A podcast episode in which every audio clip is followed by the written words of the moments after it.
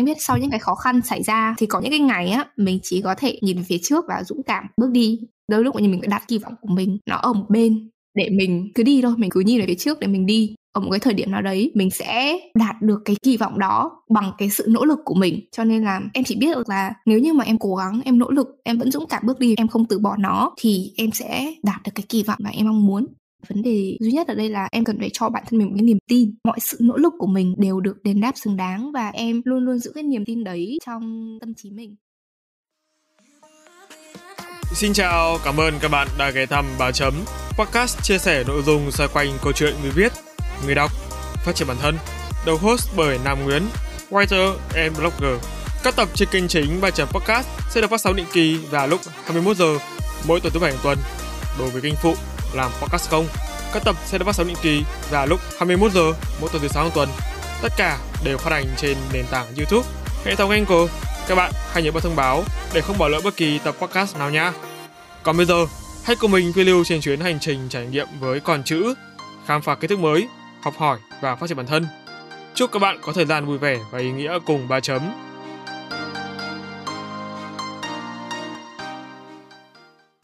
Chào mừng các bạn đã quay trở lại ba chấm podcast và đây là tập số 9. Mọi người như vậy là chỉ còn một tập nữa thôi thì mùa 8 của ba chấm lấy chủ đề xoay quanh người trẻ Gen Z sẽ chính thức khép lại. Trong suốt quá trình thực hiện mùa 8 cùng các vị khách mời, mình đã học được rất nhiều điều về quan điểm, lối tư duy của họ, những người trẻ tài năng.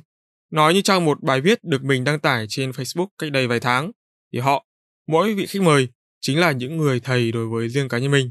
Và trong tập podcast Upshot của mùa 8 này, hãy cùng mình chào đón Trinh Nguyễn, Founder and Content Creator tại 23 tháng 12. Xin chào em. Xin chào anh, hello. Ngày hôm nay của em thế nào? Ngày hôm nay của em thực sự cũng khá là ok em mới thức dậy và mình đang thu postcard vào khoảng thời gian khá là sớm và em hy vọng là cả hai anh em mình đều có một ngày như ý anh em mình mong muốn. Chị biết không, anh có một thói quen hơi sớm một chút đó là càng đến tập cuối là cái đoạn intro của anh lại dẫn giải hơi dài dòng. em có bị phiền khi mà nghe host nói nhiều như vậy không? Không, em thì không phiền một tí nào hết. Nói chung là em rất thích nghe mọi người nói chuyện cho nên là mình cứ thoải mái thôi anh. Hình như là anh nghe giọng em hơi bị khàn ấy. Thì em vừa mới bị ốm xong có đúng không?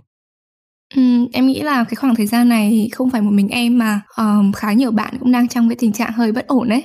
Ở ờ, bất ổn cả về mặt tâm lý lẫn về mặt tinh thần. Em nghĩ là cái khoảng thời gian này thời tiết nó không được chiều lòng mọi người cho lắm cho nên là sức khỏe của mình không được ổn và em cũng vừa bị dính một cái uh, uh, dịch cúm ở bên Melbourne gần đây thôi và cái giọng của em nó không được tốt cho lắm. Nhưng mà anh em mình sẽ cố gắng để hoàn thành cái buổi thu podcast ngày hôm nay vì anh em mình đã chuẩn bị quá là lâu rồi nhưng mà cái dịch cúm này nó là dịch tức là tiêm rồi mà vẫn bị đúng không? Dạ vâng, Đúng rồi, có nghĩa là cái dịch flu này nó sẽ xuất hiện vào mỗi mùa đông của Úc và uh, mỗi mùa đông nào cũng sẽ có một cái dịch cúm khác nhau và mỗi cái dịch cúm này nó sẽ xuất hiện với những cái con virus khác nhau cho nên là mỗi một năm em đều phải tiêm một cái vaccine cúm khác, có nghĩa là năm nào cũng phải tiêm một cái mũi flu. Nghĩa là năm nào cũng tiêm nhưng mà nó không có cho mình được cái đề kháng có đúng không? Um, em nghĩ là nếu như mà nhá, cá nhân em thấy nếu như mà em không tiêm ấy, em sẽ bị ốm rất là nặng bởi vì cái dịch cúm bên này nó cũng được coi nặng như là một cái dịch Covid và em nghĩ là nếu như mà em không tiêm thì em sẽ còn bị nặng hơn rất là nhiều. Bởi vì cái ngày hôm đấy em chỉ cảm thấy là cái cổ họng em nó đang rất là rát, nó khá là tương tự với những cái biểu hiện của Covid. Thế nhưng mà um, cái cảm giác mà mình hồi phục lại và cái sức khỏe của mình nó nhanh hơn là cái việc mình tiêm rồi nhưng mà mình vẫn bị dính Covid cái sức khỏe của mình cần phải hồi phục rất là lâu ấy. Thế nhưng mà sức khỏe em em cảm thấy à, gần đây em uống rất là nhiều juice và em bổ sung được khá là nhiều vitamin. Cho nên là em cảm thấy sức khỏe của em đang được hồi phục khá là tốt. Ok và chúc em sẽ mau khỏe ha. Ừ, dạ vâng cảm ơn anh. Vâng và cái đoạn intro này nó hơi dài quá rồi. Không để mất thêm nhiều thời gian của trinh và các quý thính giả thêm nữa. Ba chấm on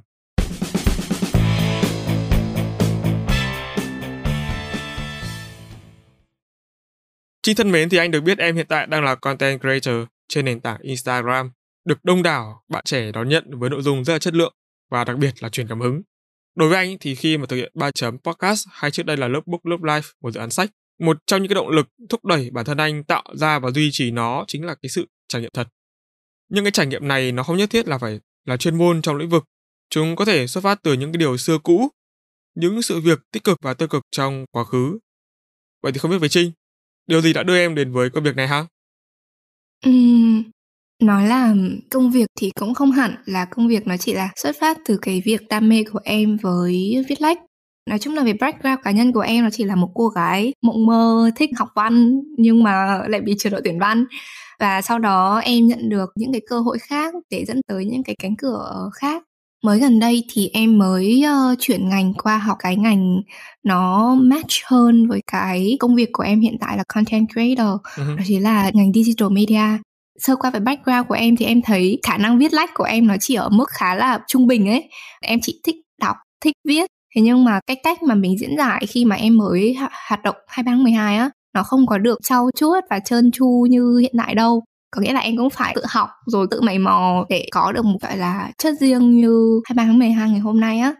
Với cái nền tảng mà em lựa chọn là Instagram á, thực ra em cũng không có cái yêu cầu cụ thể về cái nền tảng mà mình phát triển là nó phải như này, phải như kia, vì lúc đầu mới biết mà. Kiểu mới phát triển đam mê của mình thì mình cũng không biết là mình sẽ cần phải đi đến đâu, mình sẽ cần phải đi như thế nào cái hồi em bắt đầu á không có nhiều kiến thức chia sẻ như hiện tại đâu. Tất cả mọi thứ đều xuất phát từ những cái điều gì đấy nó rất là tự nhiên nó ập tới với em và em chọn cái Instagram bởi vì em thấy nếu như em hoạt động trên Facebook thì em sẽ bị expose quá. Em sẽ cảm thấy em hơi bị kiểu mọi người nhìn vào rồi mọi người chú ý ấy. Cho nên là hồi đấy em thấy Instagram cái nền tảng rất là tốt để giấu thân phận mình và bắt đầu viết like với một vai trò là gần như là người ẩn danh á.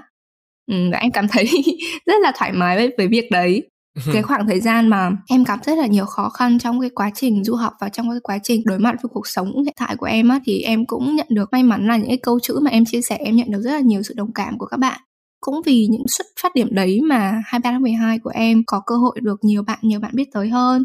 Em cũng khá là bất ngờ là bởi vì tại sao mà mọi người lại thích đọc câu chữ của mình đến như vậy. Uh, thì cho tới thì hiện tại thì em thấy là cái sự đồng cảm nó nó là một trong những cái keyword để em phát triển 23 tháng 12 có rất là nhiều câu chuyện mà mình không thể nào mà uh, giải quyết nó được chỉ trong một câu nói hay là chỉ trong một lời động viên thì thay vào đó thì em chọn cách đồng cảm với các bạn để các bạn nhận được cái sự ủng hộ cái niềm tin bản thân để các bạn tiếp tục cố gắng và phấn đấu cái lựa chọn mà các bạn muốn chọn thì đó ừ. ừ.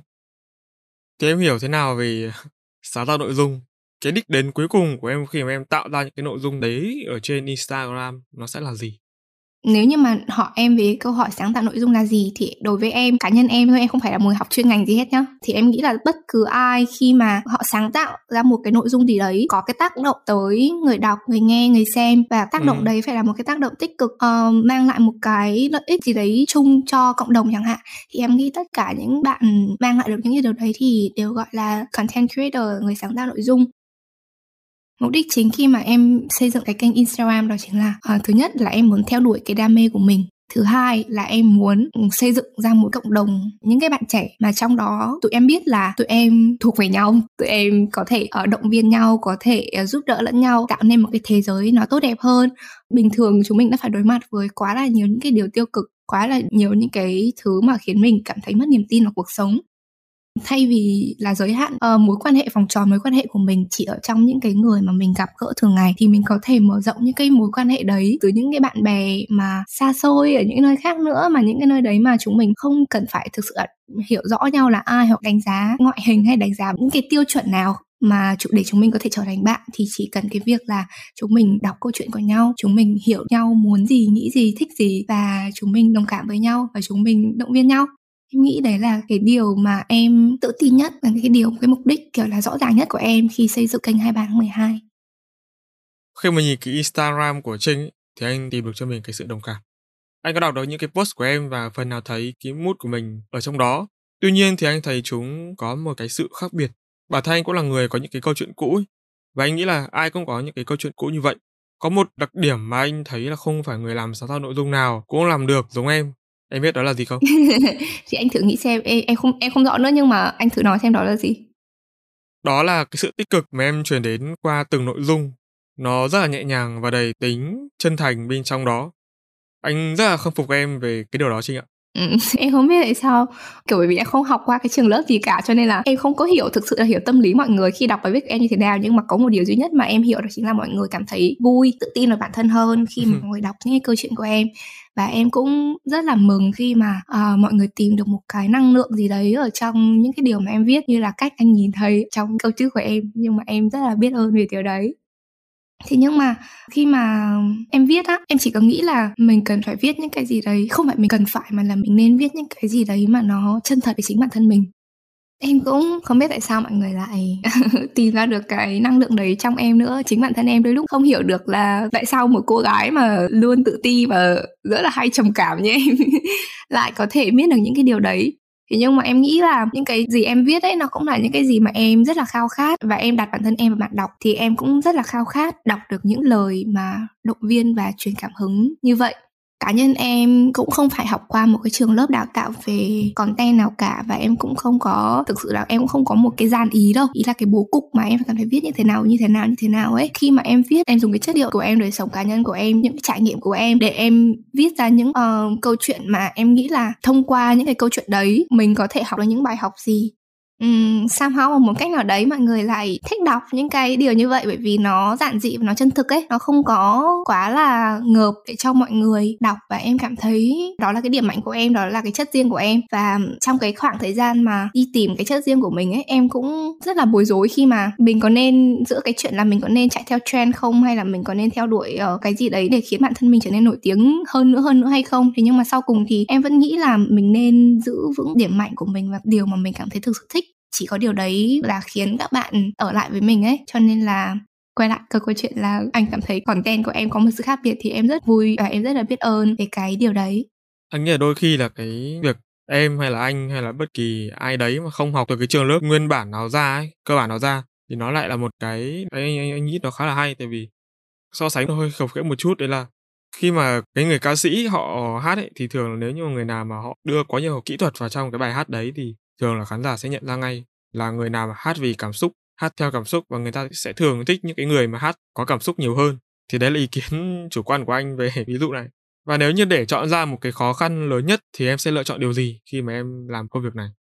Em nghĩ là cái khó khăn lớn nhất của em khi mà em làm công việc này đó chính là em phải đối mặt với cái nỗi sợ của chính mình ấy tại sao em lại dùng từ là nỗi sợ? Bởi vì quay trở lại cái điểm xuất phát của em đó chính là em là một người rất là tự ti. Khi mà anh nghĩ là anh đang một người sống rất là nội tâm ấy, và anh bắt đầu được nhiều người biết đến hơn một chút xíu và anh sẽ nhận được rất là nhiều những cái ý kiến trái chiều. Đó là cái điều hiển nhiên mà khi mà mình nổi tiếng hơn và mình phải chấp nhận là mình phải có những cái ý kiến khác nhau và đâu không phải cái ý kiến nào là mình cũng thích em thứ nhất là em phải đối mặt với những cái nỗi sợ đấy, em phải đối mặt với cái nỗi sợ là mình viết như này không biết mọi người có thích hay không không biết mọi người có chê hay không. Ý là em luôn luôn đặt ra những câu hỏi cho bản thân mình và em cảm thấy đôi lúc là mình không xứng đáng để duy trì công việc này, mình không xứng đáng để nhận được nhiều sự yêu thương từ mọi người hay nhiều sự quan tâm của mọi người. Và tại sao mọi người lại thích đọc content của mình trong khi đấy mình còn không yêu thương chính mình? Thì đấy là những, em nghĩ là đấy những cái rào cản mà em phải đối mặt với bản thân và thêm một cái nữa đó chính là em sẽ gọi cái khó khăn này là một hành trình. Có nghĩa là trong những cái hành trình ờ, mà mình phát triển và mình xây dựng ấy, mình sẽ phải đối mặt với rất rất rất nhiều khó khăn. Thế nhưng mà cái sự kiên trì của mình để đối mặt với những cái khó khăn đấy, nó cũng là một điều rất là quan trọng để giúp mình duy trì duy trì duy trì cái công việc này. Thì em nghĩ là sau rất là nhiều những khoảng thời gian thăng trầm thì em rất là vui khi mà tới thời điểm hiện tại em vẫn giữ những cái ý định và em vẫn giữ những cái niềm tin để tiếp tục xây dựng hoạt động 23 tháng 12 anh thấy ngày nay có rất nhiều content creator xuất hiện ấy. Đây là anh đang nói đến những cái người sáng tạo nội dung có năng lực thật sự nhé, chứ không phải là phần đối lập còn lại nhé. Thì Trinh nghĩ sao về cái tốc độ phát triển trong nghề content creator? Nó có tỷ lệ thuận với sự đào thải trong nghề hay không? Có thể một phần là sâu thẳm trong đam mê mỗi người thì ai cũng muốn được viết, ai cũng muốn được chứng minh bản thân, ai cũng muốn được làm những công việc tự do và uh, ai cũng muốn được chia sẻ những câu chuyện cái tôi cá nhân của riêng mình nó có cái tỷ lệ thuận với sự đào thải trong nghề không? Thì em nghĩ là chắc là nó cũng có chứ, bởi vì khi mà có quá nhiều người, giả sử như là cung quá cao mà cái cầu nó chỉ, kiểu, vừa đủ rồi ấy, thì em nghĩ là chắc chắn nó sẽ có một cái, ý là nếu như mà đã quyết tâm theo cái ngành này thì chúng mình cần phải theo đuổi nó một cách có trách nhiệm hơn và duy trì nó một cách vững vàng hơn đối với cá nhân em cái sự kiên trì của mình ấy nó rất rất rất là quan trọng. Đi kèm luôn với cả cái việc là rèn luyện cái khả năng sáng tạo mình như thế nào. Cái khả năng sáng tạo là nó là điều hiển nhiên rồi bởi vì đây là công việc content creator nó là công việc sáng tạo nội dung mà. Vì dĩ nhiên là không phải lúc nào ngày nào mình cũng vui ngày nào mình cũng còn tràn đầy năng lượng. Ờ, mình cũng cần phải học cách bảo vệ mental health của mình. Vì công việc content creator nó là công việc sáng tạo và sáng tạo thì đôi lúc nó cũng sẽ đòi hỏi rất là nhiều tới cái việc là tâm trạng của mình có đang ở trong cái tốt hay không thì em nghĩ là um, mình cũng cần phải học cách bảo vệ cái mental health chính mình nữa tự chủ với bản thân đưa ra những cái mục tiêu rõ ràng cho chính bản thân mình coi bản thân mình là một cây study để phân tích luôn đấy là bây giờ mình muốn gì cần gì mình cần phải làm những gì. Chỉ khi là có những cái mục tiêu và có những cái dự định rõ ràng trước mắt để hướng tới thì em nghĩ là mình sẽ có những cái KPI để mình theo đuổi và mình sẽ biết rõ được là mình đang đứng ở đâu trong cái ngành nghề này. Vậy thì khi mà em làm vào cái 23 tháng 12 thì em có đặt ra cái mục tiêu cho mình không? Hay là cho chính cái trang Instagram của mình không? Về cái sự bám đuổi và duy trì nó. Em nghĩ là lúc đầu thì em không có bởi vì lúc đầu thì mọi thứ xuất phát với em nó rất là mới. Lúc đầu chỉ làm viết để thỏa mãn đam mê viết, ý là giải tỏa những cái stress trong lòng thôi. Thế nhưng mà khi mà em nghĩ là cái 23 tháng 12 được nhiều bạn theo dõi hơn và cái kênh của em bắt đầu đem lại cho em những cái cơ hội nhất định thì em bắt đầu có những cái định hướng cho kênh đó và cho chính bản thân mình luôn. À, là bởi vì khi mà anh cảm thấy những cái cơ hội này đang ở trước mắt anh thì anh cũng phải nghĩ được là bản thân mình có khả năng nào đấy trong cái lĩnh vực này nè. Thì mình có muốn thử ừ. nó hay không? Ờ, mình muốn phát triển nó như thế nào cái dấu ấn để mà em bắt đầu nghiêm túc hơn với công việc xây dựng 23 tháng 12 đó chính là em nhận được lời mời xuất bản sách.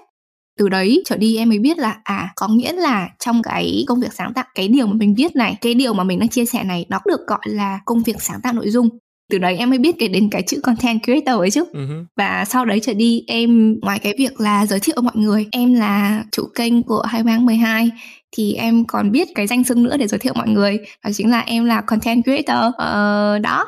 Nhắc đến cái việc mà trinh vừa nói là tác giả sách ấy thì anh thấy em cũng không phải chỉ sáng tạo nội dung trên instagram mà em còn là đấy một graphic designer. Và ô oh, bây giờ thì còn là một tác giả sách nữa. Thì nếu mà các bạn chưa biết thì thì khách mời của chúng ta đã xuất bản một cuốn sách là gì em nhỉ? Tác phẩm của em có tên là Kỳ tích là tên gọi khác của nỗ lực. Một quyển sách mới được xuất bản vào đầu tháng 12 năm 2021. Đó là đứa con tinh thần đầu đời của em và bạn ấy uh, rất là may khi là được các bạn đọc rất là đón nhận. Anh thấy cái tên rất là hay. Vì đâu mà em nghĩ ra cái tên này? Nó là xuất phát, tức là nó cũng là nguyên bản ở trong nội dung luôn có đúng không? Vâng, đúng nó rồi không ạ. đi lệch ra quá nhiều đúng không? Em nghĩ là thực ra nhá khi mà chị biên tập hỏi em là em muốn đặt tên sách là gì là thật là em không biết đặt một cái tiêu đề gì cho nó kêu luôn ấy. Những cái tiêu đề của em khi mà em viết content ấy những cái tiêu đề của em nó rất đơn giản cho nên là khi bảo em đặt tiêu đề gì đấy bởi vì anh biết đấy tên sách nó cũng phải có một cái gì đấy nó phải kêu kêu một chút đâu uh-huh. cũng phải hay hay để cho các bạn kiểu hứng thú để cho các bạn mua. Thì đấy thì em chỉ nói với chị biên tập là chị ơi thực sự em có nhiều kinh nghiệm trong cái vấn đề này đâu. Em chỉ biết là cái quyển sách của em nó gói gọn trong cái từ nỗ lực ấy cuối cùng hai chị em vẫn chốt câu nói mà em nghĩ là đã rất nổi tiếng trước đó rồi. Đó chính là kỳ tích là tên gọi khác của nỗ lực. Uh-huh. tức là những cái điều mà kỳ tích xuất hiện có khi nó chỉ là hai phần trăm ba phần trăm của sự may mắn thôi. Thế nhưng mà 99% còn lại nó đều dựa trên cái sự nỗ lực của mình hết. Đó cũng là một trong những động lực để chúng mình tiếp tục cố gắng. Đó là ý nghĩa của tên sách của em Đối với công việc graphic design và viết sách, cái sự sáng tạo của em có khác biệt nhiều so với khi em mà em làm các dạng nội dung khác hay là không? Ví dụ như là trên Instagram hoặc là trong công việc chính chẳng hạn. Có nghĩa là cái sự sáng tạo ở đây nó không nhất thiết là phải sáng tạo ở trong cái giới hạn nào đó mà là cái sự sáng tạo chung trong cuộc sống cá nhân em thấy sáng tạo thì không có giới hạn. Nó gọi là khác biệt hẳn thì nó cũng không hẳn. Nhưng mà giả sử như là em sáng tạo trên Instagram nó sẽ khác một chút cho em sáng tạo trên TikTok hoặc là YouTube chẳng hạn. Thế nhưng mà nó chỉ là những cái thứ nó rất là đặc trưng trong từng cái nền tảng mà em sáng tạo thôi từng cái công việc mà em sáng tạo thôi. Nhưng mà chung quy lại thì nó vẫn có một giao nhau ở một cái điểm chung nào đấy. Bởi vì nó là sự sáng tạo mà. Thì nó vẫn cần những cái kinh nghiệm chắp vá cho nhau. Giả sử như là uh, bởi vì em đã biết cách viết nội dung rồi cho nên là khi mà em làm graphic chẳng hạn em sẽ có được một cái bố cục nào đấy nhất định để mình truyền tải từ content đấy sang cái hình ảnh bắt mắt nhất dễ hiểu nhất cho bạn đọc. Ở một uh, giao điểm nào đấy chúng đều có một điểm chung và ngoại trừ cái việc khác nhau bởi cái sự đặc thù của từng ngành nghề hoặc là từng cái nền tảng đi. Nhưng mà vì nó là cái công việc sáng tạo nó luôn đòi hỏi mình cần phải có một cái gì đấy nó nó là của mình. Uh-huh. thật sự thấy luôn có ấn tượng rất là tốt với những cái bạn trẻ viết sách và xuất bản rồi lại bán nước chúng nữa và anh thấy là các bạn à, rất là giỏi mà. Ở đây Trinh Nguyễn là một nhân chứng sống đây. Thì anh cảm thấy bản thân rất là may mắn khi mà kết nối được với em. Và anh trân trọng điều đó. Lúc đầu khi mà em không viết được sách ấy, thì em nghĩ là cái công việc này, cái điều viết sách là cái điều, kiểu, trong mơ của em luôn ấy. Bởi vì hiện tại bây giờ công nghệ thông tin rất phát triển, cái gì cũng phát triển mà ai cũng có thể làm công việc content creator này. Em nói thật là công việc viết sách hoặc là xuất bản sách nó không còn quá xa lạ với mọi người nữa rồi và em nghĩ là chỉ cần mình có một khả năng viết tốt, mình truyền tải một cái thông điệp tốt tốt hơn nữa nhé là mình xây dựng được cái kênh thương hiệu cá nhân của mình, thì cái việc xuất bản sách và bán được sách là một trong những cái điều có thể làm được, không phải là quá khó khăn đấy đối với em ấy cái kinh nghiệm xuất bản sách, cái quyển đầu tiên của em ấy, em rất là mơ hồ luôn. Thế nhưng mà có một cái rất là may đó chính là các chị biên tập và các chị hỗ trợ em xuất bản cái quyển sách này, các chị rất là tận tình. Và em chỉ việc như kiểu là sáng tạo nội dung đấy, em chỉ cần việc viết sách này, rồi đưa cho các chị ấy những ý tưởng thiết kế quyển sách này như thế nào, bố cục nó ra sao, và các chị ấy hỗ trợ em là dàn trang thế nào cho đẹp. Và các chị cũng rất là tôn trọng cái sự sáng tạo của em trong quyển sách luôn. Cho nên là cái khó vẫn là cái việc là quy trình cái khoảng thời gian mà mình viết sách mình chọn cái dạng nội dung gì cái tệp bạn đọc của mình là ai và mình mạnh ở cái điểm nào. Bởi vì nó là sách mà thì mình cũng cần phải viết được cái gì đấy mà nó có ý nghĩa với bạn đọc. Nó cần ở mình đầu tư thời gian mình đầu tư chất xám của mình hơn một chút. Là cái um, việc chỉ cần đăng một hai bài trên Instagram như em vẫn làm thì nó chỉ là khác biệt một chút về cái quy trình mà mình viết thôi anh thấy anh chưa viết sách bao giờ, thế nên là anh cũng rất là tò mò về cái công việc này. Không biết là viết sách nó có khó không? Như anh vừa nói thì nó khá đơn giản nhưng mà để xuất bản thành công một cái tác phẩm sách ấy, cần phải à, trải qua những cái công đoạn à, nào nhỉ? thứ nhất là giả sử như là anh là người liên hệ với nhà xuất bản chẳng hạn hoặc là nhà xuất bản là người liên hệ với anh cái hai cái này nó cũng khá là khác nhau vì nếu như mà anh liên hệ với nhà xuất bản uh, anh sẽ phải đợi nhà xuất bản duyệt bản thảo của mình coi là được hay không mới được thông qua. Thế nhưng mà đối với việc là họ mời anh xuất bản với họ một quyển sách thì cái bản thảo mà anh viết anh sẽ được mọi người cởi mở hơn trong cái vấn đề chấp nhận. Chia sẻ một chút về kinh nghiệm cá nhân những cái yếu tố mà mình cần phải để tâm khi mà mình viết sách là chính là dĩ nhiên. Anh cũng cần phải rất là hiểu rõ được là tệp bạn đọc của mình là ai. Bởi vì chỉ khi anh xác định được cái tệp bạn đọc của mình là ai anh mới viết đúng được cho tệp bạn đọc đó uh-huh. đúng không? Thì khi mà mình truyền thông rồi mình sale sách nó cũng rất là dễ hơn bởi vì mình biết được là những content của mình đang hướng tới ai thì đó là một trong những cái điều mà em học được trong cái quá trình em viết sách là em phải hiểu rõ được là nhu cầu của bạn đọc của em là gì và điều mà các bạn muốn đọc là gì và bạn đọc của mình là ai. Cái quy trình gửi bản thảo rồi xét duyệt rồi phát hành của em cũng diễn ra trong cái khoảng thời gian dịch nữa.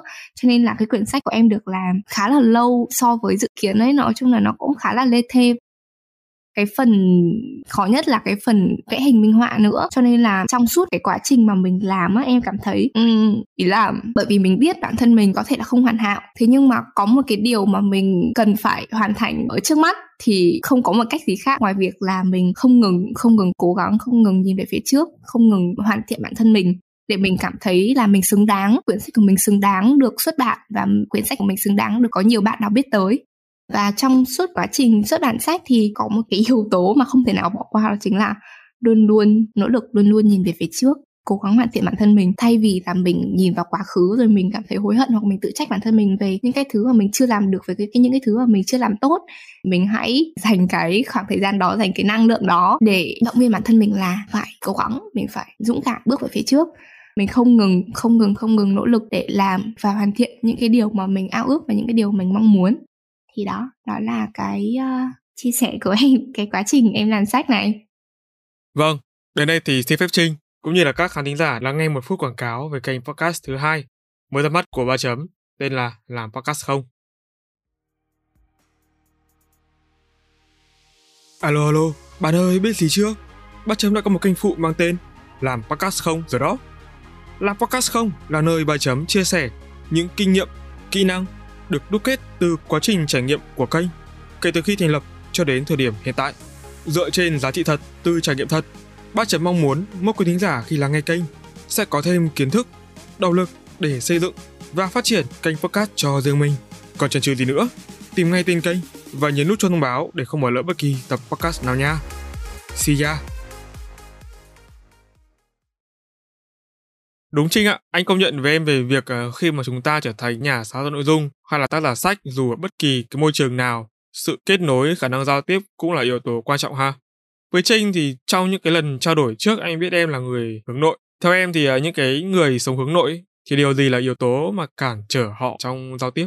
cái khó khăn em nghĩ là của anh em mình ấy là bởi vì mình hướng nội mà cho nên là đôi lúc mình không thực sự là cởi mở ấy um, giao tiếp với mọi người bởi vì nó dựa vào cái lòng tin ấy mình không biết là mình nói chuyện với người này mình có an toàn hay không? Bởi vì em cảm thấy nếu như mà nói chuyện với một người mà em uh, không an toàn em sẽ cảm thấy mental health của em nó bị ảnh hưởng và em nó rất sợ vì điều đấy. Em rất sợ là họ sẽ kiểu uh, thao túng tâm lý em là khiến em lại trở nên nhạy cảm rồi uh, lại trở nên um, lại tự trách chính mình ấy. Cho nên là em nghĩ là yếu tố cản trở lớn nhất của em trong giao tiếp là em không thực sự chủ động bắt chuyện với người lạ trừ khi mà họ bắt chuyện với em mà em cảm nhận được là từ họ em bắt sóng được họ nguồn năng lượng cũng giống giống như em thì em sẽ tiếp tục trò chuyện với họ. Còn nếu không thì em sẽ sorry em sẽ cố gắng để không duy trì cuộc nói chuyện này quá là lâu ấy. Bản thân em thì vẫn là một người rất là cởi mở với mọi câu chuyện thế nhưng mà nếu như mà em cảm thấy là những câu chuyện này nó đi trong một cái chiều hướng khác mà nó không cùng với cái suy nghĩ hoặc ừ, um, hệ quy chiếu của em thì em sẽ không bắt mình phải tiếp tục cuộc trò chuyện này thêm nữa quay trở lại một chút về cái cuốn sách của em ấy, thì anh cũng thấy là cái keyword kỳ vọng kỳ tích và nỗ lực theo em hiện tại nó có liên quan gì đến nhau không? Nó liên quan đến nhau chứ. Vẫn là những cái keyword mà em dùng để em tiếp tục cố gắng bởi vì em nghĩ là vấn đề duy nhất ở đây là em cần phải cho bản thân mình một cái niềm tin. Mọi sự nỗ lực của mình đều được đền đáp xứng đáng và em luôn luôn giữ cái niềm tin đấy trong tâm trí mình. Em đã bao giờ có cái kỳ vọng về những cái thứ mà em em mong muốn sẽ đạt được chưa? Và đối với cái kỳ tích của em hiện tại ok cứ coi như là cái kỳ tích của em về trang instagram và ngay cả cái tên sách của em. Đối với em trước đấy nó có phải là xuất phát từ cái sự kỳ vọng của em lớn nên là em tự tin và em cố gắng đạt được cái mục đích đấy bằng mọi giá về cái việc mà em bám được mục tiêu. Hay là trước đấy em cảm thấy ok mình cứ làm thôi mình không kỳ vọng quá nhiều Đấy ngược lại câu hỏi em có đặt kỳ vọng hai ba mươi hay không thì dĩ nhiên là có có chứ tại sao lại không? Chính vì cái sự kỳ vọng đấy mà khiến em cảm thấy stress khi mà em không đạt được cái sự kỳ vọng. Và nó cũng ảnh hưởng tới khá là nhiều tâm lý của em khi mà em theo đuổi cái mục tiêu kỳ vọng đấy. Uh, yeah, lại nói ngược lại về cái vấn đề là phải nỗ lực. Anh biết sau những cái khó khăn xảy ra thì có những cái ngày á mình chỉ có thể nhìn về phía trước và dũng cảm bước đi. Đôi ừ. lúc mình đặt kỳ vọng của mình nó ở một bên để mình cứ đi thôi, mình cứ nhìn về phía trước để mình đi. Ở một cái thời điểm nào đấy, mình sẽ đạt được cái kỳ vọng đó bằng cái sự nỗ lực của mình. Mà mình thực sự là khi mà mình đã buông bỏ được trách nhiệm là mình phải phải phải như này, mình phải phải phải như thế kia. Cho nên là nó là một cái hành trình, cho nên là em không có một cái tip để thật sự cụ thể. Em chỉ biết được là nếu như mà em cố gắng, em nỗ lực, em vẫn dũng cảm bước đi, em không từ bỏ nó, thì em sẽ đạt được cái kỳ vọng mà em mong muốn. Đấy, thì mình lại quay lại câu hỏi ở trong phần này, đấy là về lòng tin thì nếu như mà chúng ta chiếm được lòng tin của những người hướng nội thì em nghĩ đó có phải là sợi dây kết nối bền vững trong một mối quan hệ hay không? Uhm, em nghĩ lòng tin là một trong những điều rất rất là quan trọng để uh, khiến cho một mối quan hệ bền vững. Bởi vì chỉ có lòng tin ở nhau thì mình mới duy trì được cái mối quan hệ bền vững và tốt đẹp tích cực. Còn nếu mà không có lòng tin thì làm cái gì cũng rất là khó mình trao đổi với nhau cũng rất là khó kiểu trong lòng luôn luôn hoài nghi là trời sẽ sao người này lại như này tại sao người ấy như kia? Có nghĩa là trong cái lòng mình nó luôn luôn có những câu hỏi khác phát sinh đấy. Cho nên là cái việc mà lòng tin em không nghĩ không chỉ riêng người hướng nội đâu mà ai cũng thế ấy nhưng mối quan hệ nào cũng thế. Đối với trinh điều gì giúp cho một mối quan hệ nói chung trở nên bền vững và lâu dài? Anh cần phải đối xử với họ chân thành tôn trọng riêng tư của họ đôi lúc thấu hiểu và cảm thông cho những khó khăn của họ nói đơn giản là trong một mối quan hệ tình bạn đi em có một người bạn ở rất là xa em. Ở thời điểm đó bạn ấy tôn trọng cái cách hành xử của em. Có thể là cái cách hành xử đấy nó khác biệt uh-huh. với mọi người và bạn ấy cho em những cái sự tôn trọng đó em cũng đưa lại cho bạn những cái sự tôn trọng như vậy. Chúng em đều biết là chúng em không có giống không giống nhau ở một cái điểm nào đấy.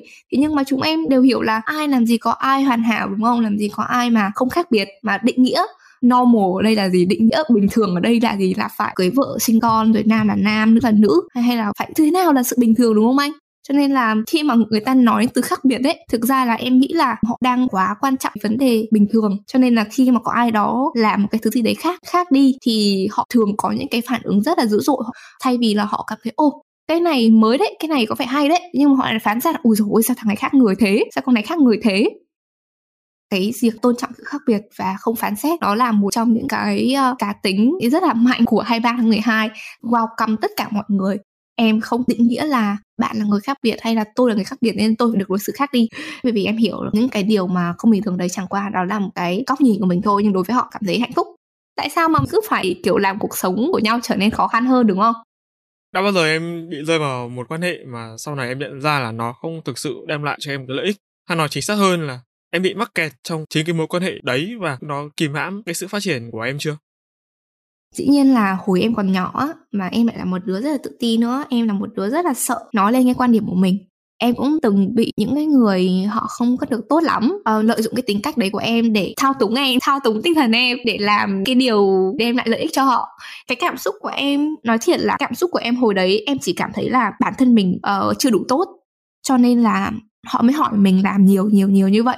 Bởi vì nói thật ra là mối quan hệ em không muốn không thực ra nó cũng qua lâu rồi cho nên nó cũng ờ, với cả những cái người đấy là người khá là gần em cho nên là em không có muốn nói rõ là cái mối quan hệ đấy là mối quan hệ gì. Và em cũng đã từng đặt rất là nhiều niềm tin ở họ và họ lợi dụng cái niềm tin đó họ lợi dụng cái sự tôn trọng đó của em để họ trục lợi cho bản thân họ. Thì em uh nghĩ là em từng nghĩ là chắc là do em không đủ tốt cho nên là họ mới tức giận với em. Nhưng mà thực ra là bởi vì họ không có tôn trọng cái lời nói của em trước cho nên là họ luôn luôn phản bác lại những cái lời nói của em. Giả sử như hôm nay em thấy em không làm được, em không giúp họ cái việc này, thì thay vì họ tôn trọng khoảng thời gian riêng tư của em thì họ lại nói là họ lại cố gắng ép em phải làm cái điều đấy cho họ. Và khi mà em không làm được thì họ lại đáp trả em một cái thái độ khiến những cái người mà hay nhạy cảm như em cảm thấy rất là tổn thương và em lại bỏ hết cái công việc riêng tư của em đi để em lại chạy đi giúp họ. Và cái những cái điều này lặp đi lặp lại rất là nhiều lần. Cái khiến cái giá trị của em trong mắt họ trở nên là nó thấp một cách rất rất rất là thấp luôn nên họ, họ nghĩ là họ có thể lợi dụng em cả đời. Nếu như mà em không thay đổi. Anh thấy có vẻ như em em em thuộc cái tuyếp người khá là nhạy cảm ấy. Thì chắc là có phải xin trinh vài cái keyword như nào để gọi là người nhạy cảm nhỉ? Để anh còn biết đường ví dụ như anh hay là mọi người nghe ấy, để để còn biết đường mà nói chuyện với họ không thì đôi khi là những cái điều mà mình cho là bình thường nhưng mà đối với đấy như người khác là bất thường. Thực ra là không phải bởi vì em nhạy cảm mà em cảm thấy họ như thế đâu nhá. Họ đang bắt em mình thay đổi những cái quan niệm sống của mình và họ bởi vì em không cùng với cái mindset của họ. Đối với em mindset của họ không có hợp với em. Thay vì là họ tôn trọng cái mindset của em họ lại bắt ép em là em phải suy nghĩ giống như họ thì mới được coi là người bình thường từ từ nhé từ từ. Cho, cho em qua một chút về cái việc mà em em thế thì nhá các quý tính giả thân mến đấy là trinh phải nói rõ là hôm nay trinh bị khản cổ là là mình cũng nói với trinh là thôi để không khác tu rồi. Chứ không phải là bây giờ nói thế thì chết nói lại em ok. Đấy không. tức là mình thì mình bảo là trinh là không khác tu rồi nhưng mà bạn ấy vẫn muốn. Chứ không phải là mình không tôn trọng bạn ấy là mình vẫn bắt bạn ấy tiếp tục nhá nhé các bạn đang nghe nhá không anh không anh không được anh không được ví dụ như vậy. Bởi vì đây là cái điều mà em suggest cho anh đây là cái điều mà em muốn làm mà chứ đâu có thể nói là chứ không tại sao tại sao lý do gì em lại xuất hiện với anh ở đây đúng không? Đấy là anh với em biết thôi nhưng mà người nghe người ta không biết em ạ ừ. Không anh không cần suy nghĩ sâu xa như vậy đâu trời ơi. Nói chung là cứ phải bị đi một lần đã rồi mới rút được bài học đúng không nói chung là nó bị đi một lần, nghe nó hơi quá, ý là không ai xứng đáng bị đối xử như thế cả. Cái điều khiến mà em nhận ra họ là người rất là khác biệt, đó chính là em mở rộng cái vòng quan hệ của em ra, em chơi với những người tốt hơn. Em nhận ra được là người này không phải là người phù hợp với mình. Có nghĩa là khi mà anh chơi với những người khác, họ đối xử với anh khác, tôn trọng anh hơn, anh sẽ so sánh được rõ cái sự khác biệt. Em nghĩ là cứ phải chủ động. Thế nhưng mà khi mà mình gặp những trường hợp như vậy, mình sẽ hiểu được rõ có người xấu và có người tốt có một cái phép thử ừ, mà nó rất dễ đó chính là anh chơi với những người khác anh gặp những cái tình huống tương tự nhưng anh được đối xử khác. Nếu như bị một lần mà bây giờ mà được như em ấy anh nghĩ nó là cái tốt. Tại vì nếu như em không bị thì hôm nay em không ngồi đây để nói được những cái này. Sorry em. Nó là cái mà anh thấy là tích cực trong tiêu cực. Nhưng mà yeah, nó là một cái trải nghiệm để em biết được là mình xứng đáng với những người tốt hơn. Vậy thì rốt cuộc là một cái mối quan hệ mà giữa người với người nó là cái gì và tại sao mỗi người ừ. trong chúng ta không thể nào mà đối xử với nhau một cách chân thành và tử tế? Hay là nó một ừ. cách dễ hiểu hơn là đối lập lại những cái gì mà anh mình vừa mới chia sẻ ở trên? Em không có sành đời lắm. Về những cái câu hỏi mà mối quan hệ với người với người là gì? Đối với em em sẽ chỉ có những cái quan điểm rất là riêng tư rất là cá nhân em thôi. Nên là các bạn nghe cũng đừng phán xét mình quá nhiều nhá. Chắc chắn không ai phán xét đâu. À... thính giả của ba chấm rất là văn minh. Ok. Đầu tiên lại nói đến mối quan hệ giữa người với người. Đối với em nó dựa trên là cái sự tôn trọng tôn trọng niềm tin và sự chân thành. Thì dựa trên ba cái keyword đấy em tôn trọng cái mục đích tất cả mọi người khi mà mọi người gửi lời mời tới em. Ờ, giả sử như là em um, nhận được lời mời từ các bạn từ cái dự án phi lợi nhuận á các bạn ấy mang cái một cái mục đích rất là dễ thương đó chính là các bạn ấy lan tỏa những cái thông điệp tích cực từ những cái dự án của bạn ấy tới mọi người. Thì 23 tháng 12 may mắn được là cầu nối phát triển những cái thông điệp đấy để đưa những cái thông điệp đấy cho nhiều bạn hơn nữa và đặc biệt là những cái bạn mà đang follow em chẳng hạn. Tùy được xem là mục đích mà họ tiếp cận em là gì. Giả sử như là mục đích của họ tiếp cận em là mục đích xấu ừ, em thì chưa có cái mục đích họ tiếp cận với em thực sự là xấu cho nên là em không có một cái ví dụ gì đấy cụ thể. Cái mục đích nó thiên về cái lợi ích bên họ nhiều hơn đấy nó không phải là một quan hệ thực sự là win win đấy thì em sẽ cân nhắc là cái mục không phải nó là xấu nó nhất chỉ là họ muốn bên họ có nhiều lợi ích hơn thôi. Và thế nhưng mà em không cảm thấy đây là một ờ, uh, một quan hệ phù hợp với em thì em từ chối từ chối bằng cách rất là nhẹ nhàng và tôn trọng đó vậy là nói lại là cái mối quan hệ giữa người với người ừ, tại sao mỗi người trong chúng ta không thể đối xử với nhau một cách chân thành và tử tế? Nó cũng dựa vào rất là nhiều cái quá khứ của mỗi người quá khứ cái tuổi thơ của họ có thể khiến họ trở thành một cái người rất là đề phòng với mọi thứ xung quanh um, khiến họ trở nên khác biệt đi quá khác biệt một cách có thể là không có đạo đức. Đối với cái cảm xúc của em cho họ là em thông cảm cho họ trước đã. Thì cái điều em dành cho họ là cái sự tôn trọng là em không ép họ phải nghĩ như em dù là em biết cái điều mà họ đang làm vi phạm đạo đức thế nhưng mà anh đâu có thể mà mà ép một người phải thay đổi vì mình đúng không nếu như mà không có một người nào đấy uh, dành cái sự tôn trọng của mình cho đối phương dành cái sự thông cảm thấu hiểu của mình cho đối phương thì để cho cái cuộc sống của em trở nên dễ dàng hơn thì em là người làm cái điều đấy trước và đó là cái cách uh, hành xử của em giữa người với người nói chung liệu là những cái gì mà chúng ta không phán xét người ta chúng ta ừ. không ý kiến với người ta chúng ta không tìm hiểu quá sâu về ừ. người ta nó có dẫn đến một cái hiện tượng là sự vô cảm không? Em không nghĩ thế. Bởi vì đối với em định nghĩa cái từ vô cảm ấy là anh không còn cái cảm xúc nào cho họ nữa. Kiểu là ừ. anh cảm thấy bản thân họ hết giá trị lợi dụng rồi. Finish cái mục đích để tìm hiểu của anh rồi thì anh cảm thấy anh trở nên vô cảm với họ ấy. Đối với em thì em không có cái suy nghĩ như vậy. Em không nghĩ là cái từ vô cảm có thể dùng cho những cái mối quan hệ nào đó khác ngoài cái mối quan hệ yêu đương sau cùng thì em làm gì đối với những cái lần tỉnh thức đó? Tỉnh thức về những mối quan hệ mà em nhận ra là chúng thật sự toxic và em có hối hận không? Hối hận vì những cái thứ bản thân đã trao đi cho những cái người ấy đó có thể là giá trị vật chất hay là giá trị tinh thần. Khi mà cái tấm lòng chân thành nó bị đặt nhầm chỗ. Đối với em ấy thì uh, em không hối hận đâu bởi vì mình cứ hiểu rõ một điều là mình sẽ không mất đi thứ gì cả khi mà mình thực sự là cho đi đối với em là thế nhá, khi mà em cho đi, em luôn cho đi trong một cái tâm thế để không hối hận đấy. Cho nên là khi mà có bất cứ điều gì phát sinh xảy ra, em không hối hận vì những điều mà em đã cho đi. Bởi vì kể cả nó có đem lại cho em một điều gì đấy khiến em buồn hoặc là gì đấy chăng nữa, thì em sẽ biết được là đây không phải là cái người tốt để mình cho đi. Đây không phải là mối quan hệ xứng đáng để mình cho đi. Thì mình sẽ có một cái sự tỉnh thức, cho nên là em không hối hận. Thực tế thì à, trước khi mà mời em trở thành khách mời trên ba chấm ấy thì anh có tìm hiểu thông tin của Trinh trong một tập podcast có sự xuất hiện của em ấy anh cũng được nghe em à, giải bày rất là nhiều những cái tâm sự về những cái mối quan hệ à, cá nhân xung quanh thì ngay cái lúc đó anh đang nghĩ là cô bé này chính là mảnh ghép không thể thiếu trong cái mùa 8 lần này thì Trinh có cảm thấy như vậy không? Điều gì khiến em nhận lời mời tham gia ba chấm podcast sau tất cả những cái gì mà em đã chia sẻ ở trên? Tức là ngoài cái việc mà anh chuẩn bị cho em rất là kỹ, tại vì đối với anh khi mà anh tìm kiếm khách mời thì anh tìm kiếm họ dựa trên cái sự tức là mình phải đồng cảm được với họ mình phải đồng điệu được với họ thì mình mới nói chuyện được với họ chứ không phải là vì mỗi là họ nổi tiếng. Uhm, em nghĩ là từ anh thì em cảm nhận được là anh có một cái nhiệt huyết có một cái niềm đam mê bất diệt với ba chấm postcard. Em tôn trọng điều đấy em rất là ngưỡng mộ điều đấy bởi vì nhưng mà em nhận ra cái điều này khi mà em nói chuyện với anh lần đầu tiên hay là khi em nhìn thấy kênh của anh không khi mà em trải qua quá trình tìm hiểu và em nói chuyện với anh chứ em chưa gặp một cái người làm postcard nào mà kỹ lưỡng mà đầu tư tỉ mỉ như anh luôn ấy. Mà à, em phải nói là hành trong ngoặc kép nhá hành khách mời. Hành khách mời lên xuống lên xuống lên xuống nhưng mà em tôn trọng cái sự tỉ mỉ này của anh bởi vì có thể đối với cá tính của anh anh cảm thấy là anh cần phải plan out hết mọi thứ ra trên này mới làm, anh cảm thấy yên tâm. Em cũng là người cảm thấy như này nhá, bởi vì dĩ nhiên là khi mà anh có một cái plan cụ thể, anh có một cái sự kết nối sâu sắc với khách mời thì dĩ nhiên là cái buổi postcard nó sẽ được tăng cái chất lượng hơn rất là nhiều và em chỉ nghĩ là không thể nào mà hiểu được là cái mùa này có rất là nhiều người mà tại sao anh có thể dành được hết cả thời gian đấy để tìm hiểu kỹ từng đấy khách mời. Mà em cảm thấy đây là một cái công việc mà, kiểu là em có thể là em không phải là người làm được con đấy. Thứ nhất là cái sự kiên trì, thứ hai là cái sự commit về mặt thời gian, về mặt đúng deadline nói chung là ngoại trừ cái việc em có vấn đề về sức khỏe ra còn lại là anh em mình đều follow đủ và đúng tất cả cái deadline đấy để có một cái buổi postcard ngày hôm nay. Đó là cái điều mà em nhận thấy rõ nhất từ anh. Đó là một cái uh, niềm đam mê rất là bất diệt với ba chấm postcard và em cảm thấy được cái sự tự hào của anh khi mà anh làm ba chấm postcard và anh em cảm thấy được là anh đang là chính mình khi mà anh làm ba chấm postcard như em. Khi mà em làm hai băng 12 đó là đứa con tinh thần của em. Đó là cái niềm tự hào của em. Thì dĩ nhiên là em uh, cảm thấy tự hào với hai băng 12 rồi và ở ba chấm postcard cho em được cái feeling như vậy. Feeling là chúng mình đang đều rất nỗ lực và cố gắng theo đuổi ừ. những cái gì mình thích và chúng mình rất là có trách nhiệm với cái điều mà chúng mình đang làm.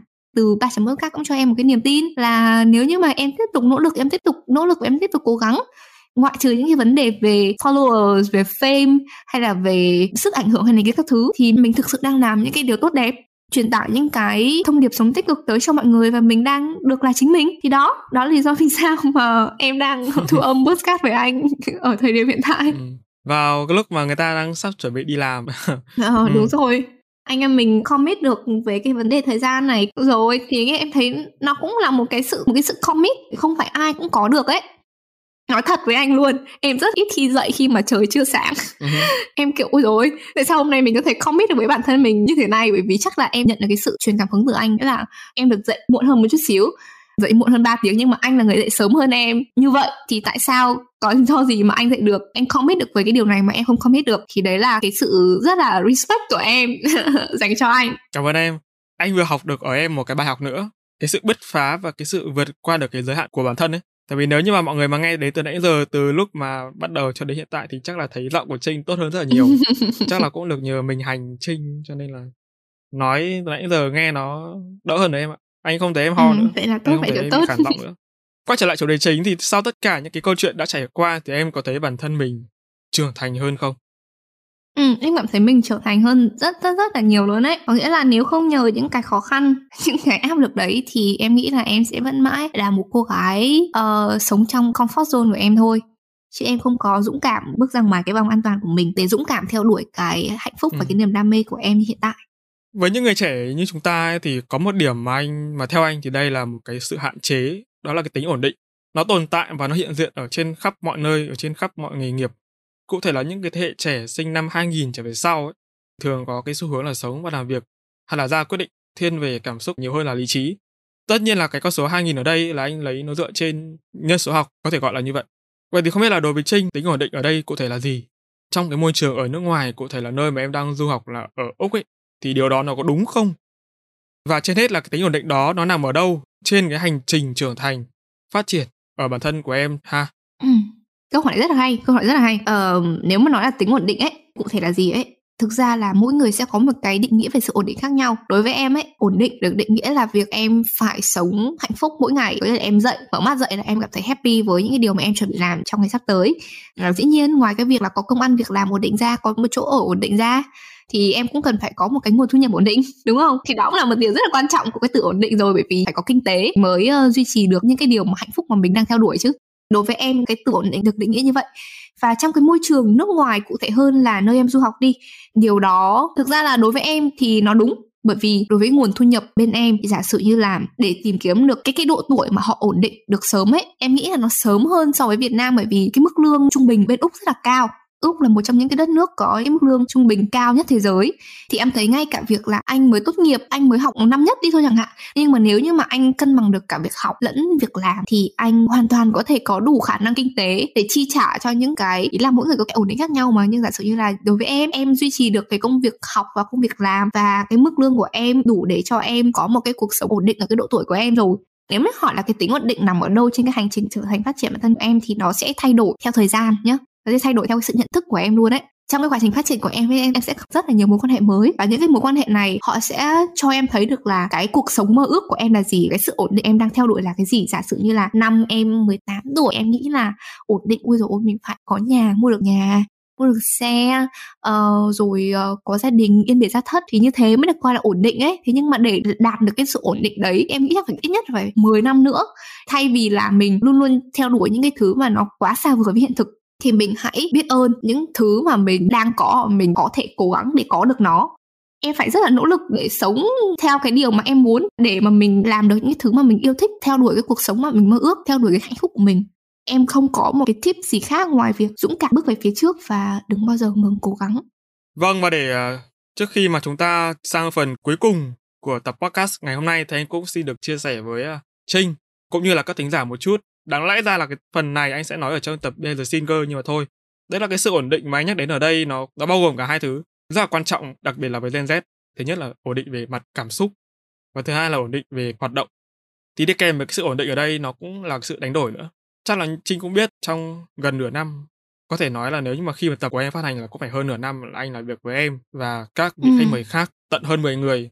Anh tin là cả em cả khách mời khác hay là cả anh nữa thì cũng đều phải đánh đổi rất là nhiều thứ để có thể ra được cái sản phẩm final mà chỉ 45 cho đến 60 hoặc là 90 phút.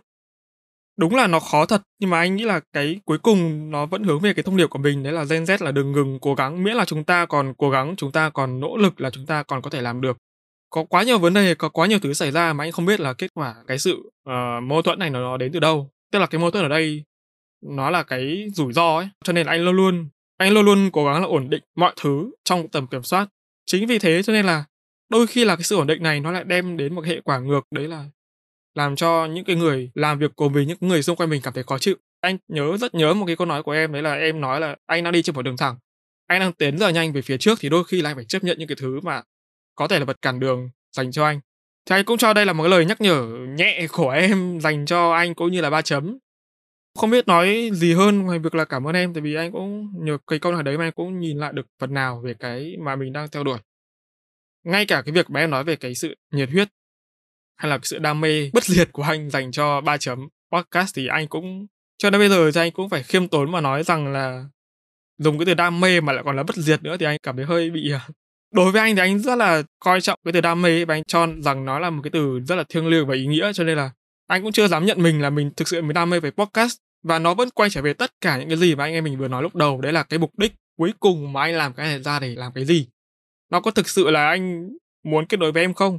Có thực sự là anh muốn đưa những cái giá trị của em hay là những giá trị của ba chấm podcast, những cái kịch bản mà kênh xây dựng đến với thính giả hay không? Hay nó còn cái mục đích nào khác nữa? Thì chắc là để trả lời cho câu hỏi này thì mời Trinh cũng như là mọi người nghe tập cuối. Tập cuối sẽ là một tập nói về tất cả những cái thứ mà nó đang xảy ra xung quanh mình và cái sự thật ẩn sau nó là cái gì. Thực ra khi mà em nhắc anh câu mà anh đang trên một đường thẳng ấy anh đang tiến rất nhanh về phía trước và có những cái thứ xảy ra trên hành trình đấy thì mình phải chấp nhận nó. Cái câu này, thực ra em nhắc anh là em chỉ muốn anh không có đặt quá là nặng áp lực cái việc là anh phải có trách nhiệm với mọi thứ. Bởi vì có những cái thứ xảy ra mà mình chỉ có thể chấp nhận nó thôi. Bởi vì em biết là anh khi mà có một cái vấn đề xảy ra, anh luôn cố gắng fix nó bằng một cách gì đấy. Thế nhưng mà thực ra um, trước đây em cũng như thế. Nhưng mà xong rồi ấy thì em cảm thấy được là nếu như mình luôn luôn cố gắng đi tìm cái lời giải đáp cho những cái lý do mà bất ngờ xảy ra như vậy ấy, thì mình sẽ không bao giờ có được một cái tâm thế yên ổn để mình tiếp tục duy trì điều mình đang làm. Bởi vì anh sẽ đặt ra rất là nhiều hoài nghi là tại sao mọi thứ lại đang diễn ra bất ổn thế? Tại sao mình có đang đi đúng hướng hay không đây? Cái niềm tin của em về cái sự bất ổn này đôi khi nó là một thử thách nho nhỏ cho mình thôi. Em biết đôi lúc nó rất là khó chấp nhận thế nhưng mà đôi lúc anh chỉ có thể chấp nhận và anh ở thôi kệ em nghĩ là cái điều quan trọng ở đây là đôi lúc cứ take it easy thôi. Không cần phải quá đặt nặng cái áp lực cho chính mình, bởi vì có nhiều áp lực sẽ hoài nghi. Hoài nghi là không nỗ lực nữa sinh ra rất là nhiều những cái rào cản tâm lý để mình dũng cảm tiến về phía trước cho nên là sometimes don't think just Thật do. ra là Trinh không phải nói giảm nói tránh. Cái người nào đó em nói thẳng ra là em đi. Trong cái tập podcast này có anh với em thôi làm gì còn ai nữa đâu. Cho nên là đây này anh ok anh ghi nhận những cái lời của em đóng góp những lời của em chia sẻ nhưng mà có một cái clear một chút đấy là anh vẫn phải nhắc lại ờ, cái thứ nhất là trong cái tập trước ấy, khi mà anh talk với chị Trang thì có nói là có một cái thứ mà nó ảnh hưởng đến cái sự tích cực của anh. Đấy là cái việc mà anh luôn luôn đưa ra một cái timeline và đưa ra một cái lộ trình Ừ. và đối với anh thì anh luôn luôn muốn là đấy nó vẫn quay về sự ổn định. Tức anh muốn nó phải diễn ra đúng theo cái gì mà mình đã ừ. đưa ra từ đầu. Tức là trừ khi nào mà cái tác động ngoại cảnh đấy nó thực sự bất khả thi và bất khả kháng. Ví dụ như là đối với em đi thì ok chấp nhận bỏ qua. Nhưng mà nó phải đi kèm theo những cái điều kiện. Mà một trong những cái điều kiện đấy đối với anh là anh rất là tin ở em là em có thể kiểm soát được cái kịch bản này và em nói được nó ok. Em nghĩ vậy là quá tuyệt vời rồi thật ra là khi mà trinh nói những cái sự hoài nghi hay là những cái sự tự tin thì có một phần nào đó nó đúng nhưng mà xem ra là nó hơi nặng nề ở trong cái podcast này. Tại vì nếu như mà quay trở lại thời điểm cách đây tầm hơn một năm trước khi mà anh nói những cái số đầu tiên với những khách mời đầu tiên thì đúng là nếu như họ cancel thì anh nghi thật. Nhưng mà bây giờ thì cùng với cả cái kỹ năng và khách mời rất là chất lượng là trinh thì anh cũng rất là tự tin về cái phần đấy chứ nó không có gì cả. Đấy là bằng chứng lý do vì sao mà cho đến tận bây giờ khi mà anh đang chuẩn bị bị muộn làm rồi và mình đã talk với nhau cũng phải được rất là nhiều tiếng rồi mình mới ra được những cái vấn đề như này. Và càng đi sâu vào những vấn đề thì đây. Mình đã nói với các bạn thính giả là mình luôn luôn phải vỗ tay trước những cái buổi talk với Trinh. Trước đây thôi có hôm nay thì đây là lần đầu tiên nhé tại vì những cái lời mà Trinh nói thì đấy cảm giác như là em càng ngày em càng nói em càng bứt phá được ra những cái giới hạn của bản thân. Và ngay cả anh cũng vậy Ừ, em cũng đồng ý với những cái quan điểm của anh đó chính là chúng mình càng làm thì chúng mình sẽ càng rút ra được nhiều kinh nghiệm và chúng mình sẽ càng uh, tiến về phía trước. Mọi người ơi, đến đây thì mình lại phải sắp nói những lời chào tạm biệt quen thuộc rồi. Trinh, trước khi mà anh và em chuẩn bị goodbye thính giả thì em có điều gì muốn nhắn nhủ tới các bạn đang lắng nghe podcast hay là không? Anh định nói nhiều hơn nữa thôi cơ nhưng mà trời nó lại sắp mưa rồi. Bận có vẻ như ông trời đang thấy là cái buổi này nó hơi dài rồi cho nên là thôi kết thúc kết thúc kết thúc. Um, thế thì em cũng chỉ chia sẻ ngắn gọn thôi đó chính là mọi người không cần phải quá tự ti về xuất phát điểm của chính mình không cần phải tự ti về là mình không biết bắt đầu từ đâu không biết đi từ đâu. Thế nhưng mà chỉ cần mọi người có một cái lòng tin ở bản thân mình có một cái sự uh, nỗ lực không ngừng nghỉ thì mình nghĩ là tất cả những điều mà mọi người mơ ước chúng mình sẽ dần dần biến nó thành hiện thực. Những kỳ vọng đấy sẽ không còn là kỳ vọng nữa và những cái sự nỗ lực đấy có thể là nó sẽ biến thành cái kỳ tích và đó Gen Z từng ngừng cố gắng. À, mình hy vọng các bạn sẽ luôn đặt niềm tin ở bản thân mình đừng bao giờ ngừng nỗ lực nhé và trước khi mà chính thức chốt hạ uh, Trinh để kết thúc buổi podcast ngày hôm nay thì có một câu hỏi mà anh rất là muốn hỏi em. Đó là nếu ngày mai em không còn trên cõi đời này nữa thì em sẽ mong muốn để lại điều gì? Từ từ cho em hỏi rõ là cái khoảng cách là em được biết mình sẽ ra đi vào ngày mai hay là em sẽ uh... cái này là tùy nhá. Lại còn tùy nữa ừ, em luôn luôn giữ câu hỏi này trong đầu đấy. Có nghĩa là mình có đang sống trọn vẹn từng phút từng giây hay không? Bởi vì câu hỏi này của anh em cũng đã từng nghĩ rồi cho nên là em mới nghĩ đến chuyện là em cần phải sống thế nào để cho em không hối hận để cho mỗi ngày của em đều trôi qua một cách trọn vẹn. Tất nhiên là không phải lúc nào nó cũng trọn vẹn. Thế nhưng mà cuối ngày em vẫn rèn luyện cái sự biết ơn của em với mọi thứ đã xảy ra với mọi thứ mà em đang có. Đó ừ. là một cách để em cảm thấy nhẹ nhõm hơn với mọi thứ đã xảy ra và nếu một ngày mai mà em không có tồn tại trên cõi đời này nữa thì em muốn uh, để lại sự biết ơn của em với uh, tất cả mọi thứ đã xảy ra có thể là tốt có thể là xấu. Thế nhưng mà giả sử như nếu như mà mai em bất chợt ra đi tức là ông trời có một cái kế hoạch nào đó khác cho em em sẽ dành cái ngày đấy một cách thật trọn vẹn với những cái người mà em yêu thương. Hoặc là nếu như mà có ai đó bên cạnh em thì em sẽ nói một lời cảm ơn với họ là đã ở cạnh em cho tới thời điểm hiện tại em sẽ không muốn thấy những cái người mà em yêu thương họ đau khổ em chỉ muốn họ có thể sống thật tốt cuộc đời của họ Vâng và các bạn ơi, đến đây thì tập podcast số 9 với khách mời là bạn Trinh Nguyễn đến từ 23 tháng 12. Xin phép được kết thúc tại đây thôi. Ngay lúc này thì à, dù cách nhau đến hàng ngàn vạn cây số nhưng mà quả thật ấy thì mình vẫn cảm nhận được à, cái sự gần gũi, cái sự chân thành đến từ những chia sẻ của Trinh. Không biết em có chung cảm nhận với anh không? Đồng ý, em chung cảm nhận với anh. Dù là cách nhau rất là xa. Thế nhưng mà không chỉ cái buổi postcard thu thật ngày hôm nay, mà những cái buổi talk với anh trước đó nữa, em đều đã có những khoảng thời gian rất là thú vị. Một lần nữa thì xin được cảm ơn Trinh Nguyễn đã dành thời gian để tham gia ba chấm podcast. Xin chúc cho sự nghiệp của em cùng 23 tháng 12 sẽ phát triển hơn nữa trong tương lai. Và những dự định sẽ thật thành công, rực rỡ nha. Ừ, em cũng rất là vui khi uh, cái buổi podcast này em thấy rất là thành công mỹ mãn và em rất là cảm ơn anh cùng ba chấm podcast đã gửi lời mời em trở thành khách mời cho podcast lần này. Yeah và Trinh cũng như là các vị khách mời đừng quên hiện tại thì kênh phụ của ba chấm có tên là làm podcast không cô đã bắt đầu đi những bước chân đầu tiên rồi. Đây là kênh podcast thứ hai mới tay trên ba chấm chia sẻ về cách xây dựng và phát triển một kênh podcast từ A đến Z. Hy vọng với làm podcast không các bạn sẽ có thêm động lực để xây dựng cho mình một kênh podcast. Còn đối với những content creator thì mình mong rằng các bạn sẽ học hỏi được thêm những kiến thức thực tế được đúc rút từ trải nghiệm thật để phát triển nền tảng podcast trở nên thịnh hành hơn tại Việt Nam. Còn bây giờ, tạm biệt Trinh Nguyễn và hẹn gặp lại các quý thính giả của ba chấm trong các tập tiếp theo. ba chấm off. Bye bye, cảm ơn mọi người đã lắng nghe tập podcast này.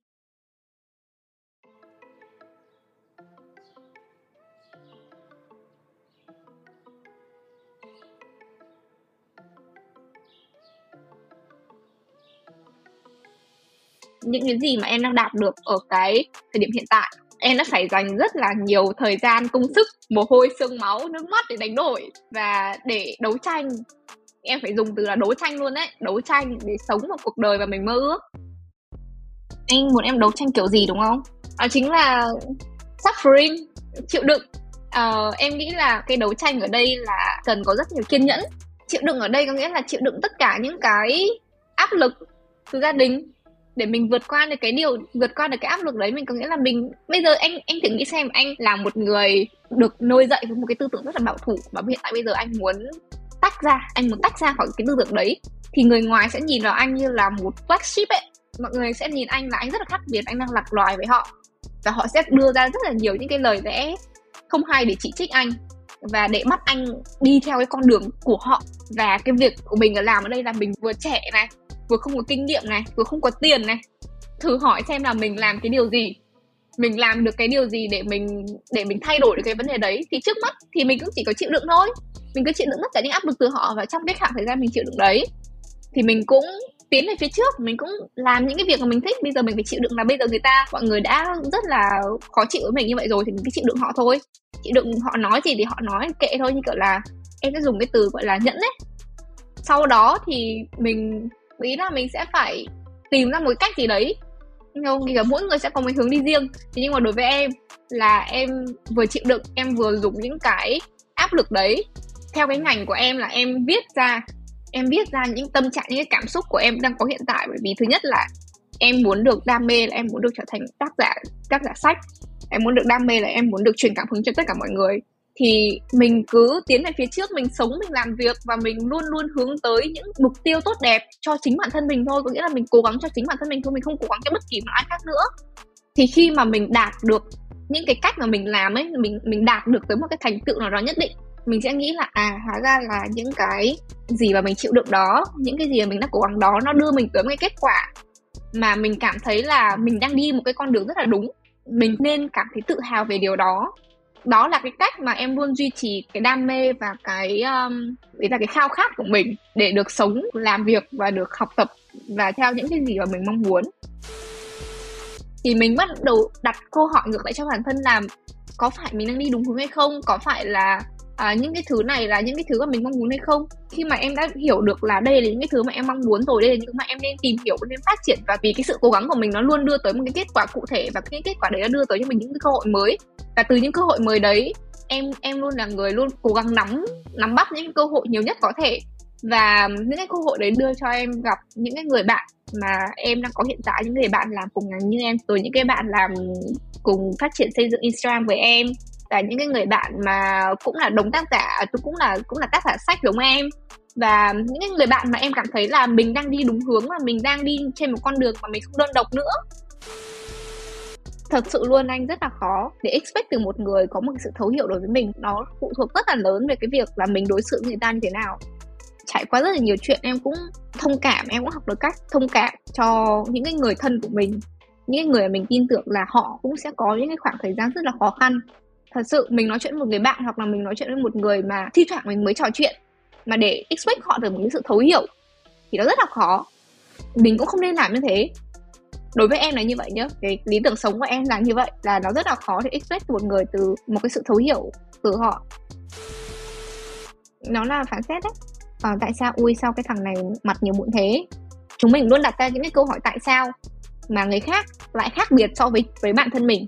Bởi vì em nghĩ là chúng mình thường hay thứ nhất là bị ảnh hưởng bởi cái môi trường sống toxic là với những cái người xung quanh và mình lớn lên từ bé nên chính bản thân mình cũng là từng là cái người mà bị phán xét đánh giá như vậy. Cho nên là mình nghĩ là ừ nếu như mà uh, người khác có quyền phán xét mình thì mình cũng có quyền phán xét được tại họ. Đôi khi cái vấn đề ở đây nó nằm sâu xa trong chính bản thân mình nữa là người khác phán xét được mình cho nên mình cũng có quyền phán xét được lại họ và mình có quyền làm tổn thương họ như cách mà họ đã làm tổn thương mình. Như kiểu là việc ăn miếng trả miếng ấy phán xét tổn thương chứ. Phán xét, giả sử như bây giờ anh nói một cái câu như là, tao nói thật nhá, tao không có ý gì đâu, nhưng mà mày béo thật sự luôn ấy. Thì anh thử nghĩ xem cái câu đấy có tổn thương không. Đôi khi mình phán xét người ta nhưng mình không nghĩ là mình đang phán xét đấy. Bởi vì cái mindset của mình mình nghĩ là cái chuyện đấy là chuyện bình thường. Cho nên là mình không biết được là cái điều đấy là một cái điều rất là xấu. Như kiểu là cái việc là, ôi, tao nói thật nhá, tao không có ý kỳ thị đâu. Thế nhưng mà mấy cái thằng gay này nhìn ghê thật sự ấy. Đấy, nghĩa là khi họ luôn luôn đặt một cái câu gì đấy ở trước để lấy cớ cho cái quyền tự do của họ. Cái quyền tự do ngôn luận của họ là, ui, tao nói thật thật sự tao không có ý gì đâu. Tất cả những cái câu đấy nhưng mà sau nhưng mà lại là một câu phán xét. Thì chúng mình thường hay bị những cái câu trước làm mờ và thường hay tự nghĩ là ờ nếu mình nói câu này rồi thực ra là mình không min như vậy đâu. Thì nhưng mà chỉ là do cảm xúc của mình cảm thấy như vậy thôi. Nhưng mà cảm xúc của mình cảm thấy như vậy mình lại nói thành lời. Và những cái lời đấy nó lại làm tổn thương người khác. Thì em nghĩ là ra một cái sự phán xét. Phán xét nó có thể nhẹ hơn dạy đời một chút xíu, dạy đời nó kiểu như là anh cãi nhau trên mạng xã hội với một người lạ mặt vậy đó ai cũng cố gắng bảo vệ cho quan điểm của mình đúng và cố gắng chỉ chiết người khác là sai. Thế nhưng mà vấn đề đây là chúng mình phải hiểu là ai cũng có sự khác biệt. Đôi khi là cái sự khác biệt của tôi, nó không phải là cái sự khác biệt của bạn.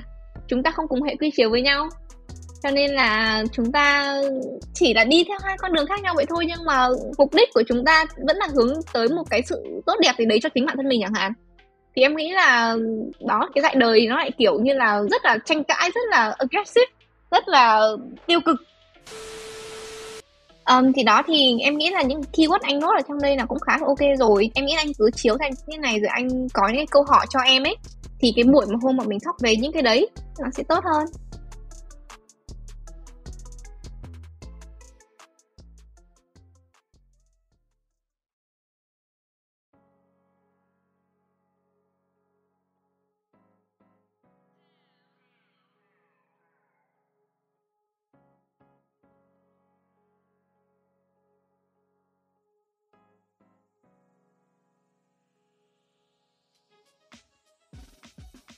Ok, thank you em.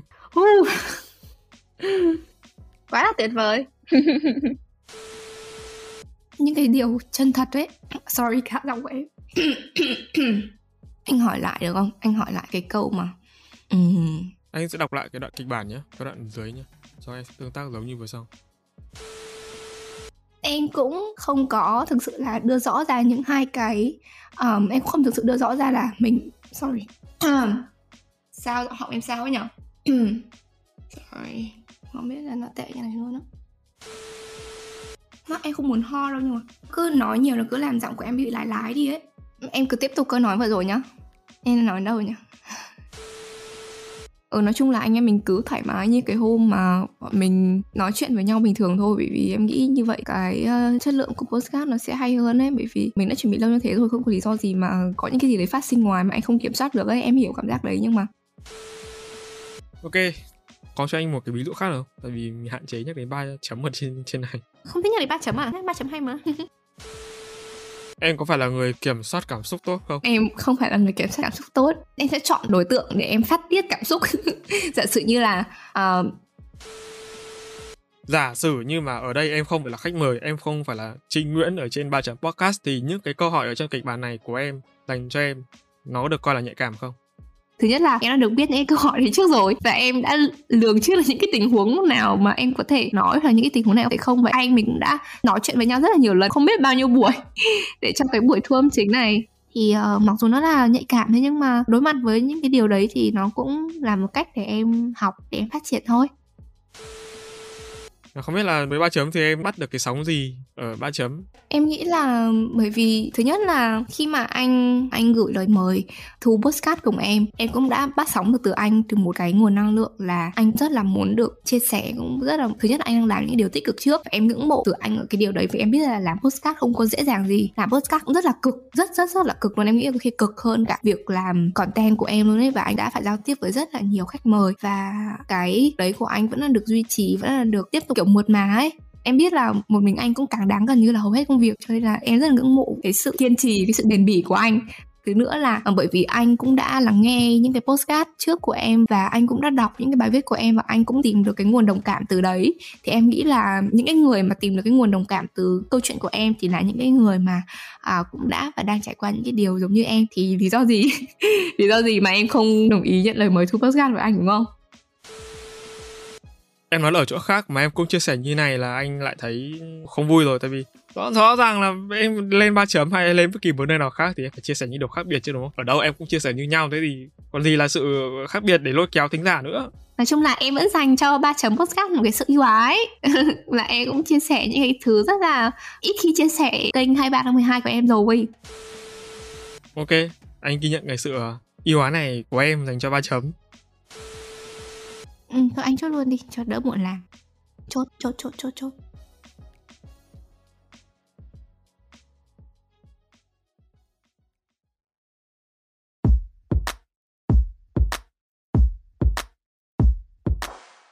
Cảm ơn các bạn đã lắng nghe bài chấm podcast.